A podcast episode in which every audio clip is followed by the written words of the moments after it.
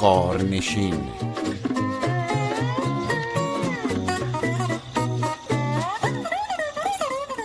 سلام به قرنطینه گوش می‌کنید روایت تحریریه آنلاین پیوست از کار زندگی و فناوری در دوره دورکاری.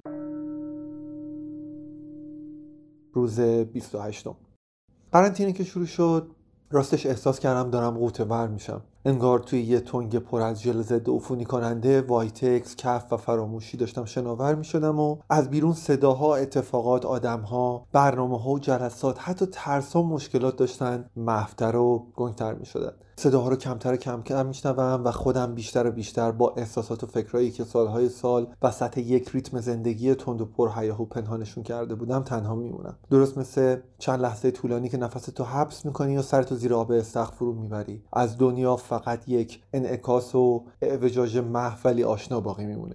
توی این دنیای شناور بازتاب جدید آدم ها غریبه ولی جذابه. سال نو رو به پدر مادرت با تماس تصویری تبریک میگی جلسه تحریریه رو آنلاین برگزار می‌کنی اولین مصاحبه رو اسکایپی انجام میدی و هر چیزی که نمیشه آنلاین خرید و تقریبا باید فراموش کنی. به دست و پای خودت هم که زیر این آب کف‌آلود نگاه می‌کنی عجیبند من که برام کنسول بازی یه شیء تزئینی بود نصف قرنطینه داشتم با یه شمشیر لیزری مکعب رو نصف می‌کردم که مثلا ورزش کرده باشم. حتما بازی 20 رو می‌شناسین. شب عید 400 بی وقفه توی بازی آنچارتد دنبال گنج بودم و مردم شلیک می‌کردم و برخلاف انتظارم تقریبا از اینستاگرام و توییتر هم پام بریده شد. وقتی می‌خوام برم خرید برای خونه احساس می‌کنم دارم میرم اسکای فضایی بین المللی رو زیر بارش شهاب سنگ تعمیرش کنم و وقتی برمیگردم مراحل گنج زدایی از خودم چنان مفصله که گاهی خندم می‌گیره چرا باید اصلا این چیزا رو شست. واقعا فایده ای داره یا اونم وقتی دارم توی دنیای زیر آب زندگی می‌کنم.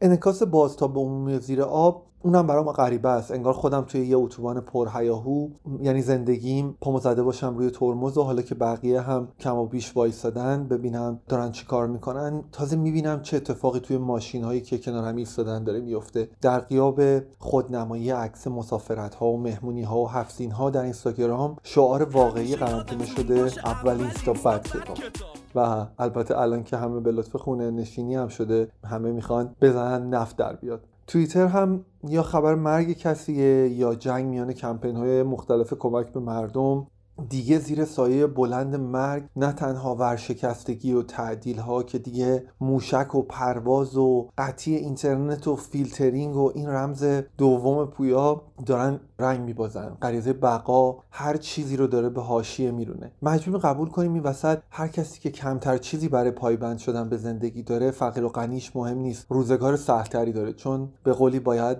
تلو تلو بخوری این زمونه رو. برنامه ریزی برای استفاده درخشان و مفید از قرنطینه هم راستش رو بخوایم به نظرم کمی تنزالوده. این قرصای جوشان خوشمزه یا کپسول های درخشان و خوشرنگ قرار کمکمون کنن فراموش کنیم که داریم یه جور دارو می‌خوریم. من یاد همین ماجرای استفاده مثبت از قرنطینه میندازه. قرنطینه هم هر چقدر با کتاب و پادکست و ورزش و بازی پرش کنیم بازم پشتش جز ترس برای خودمون و عزیزانمون و مردم دیگه چیزی نداره. شاید مهمترین نقشش برای خود من زدن میخ آخر بر یک بیتفاوتی و لمس شدن پنهان باشه.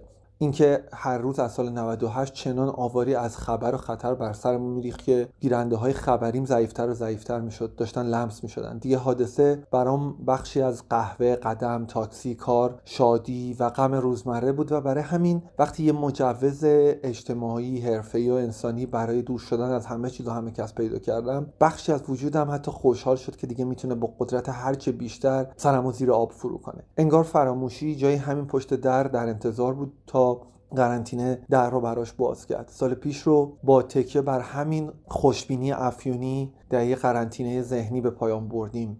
می‌دونم خیلی از شما که این صدای قرنطینه رو میشنوین هم از این تنگ کوچی زندگیتون خیلی دور نیست. به امید روزای آفتابی تر خب بینندگان عزیز به این ترتیب قول بخشی در نهایت آروم شد و شاید بهتر باشه بگیم فقط در این قسمت زندگی در بیکینی باتن به وضعیت عادی خودش برگشت و من پرش پرکینز هستم.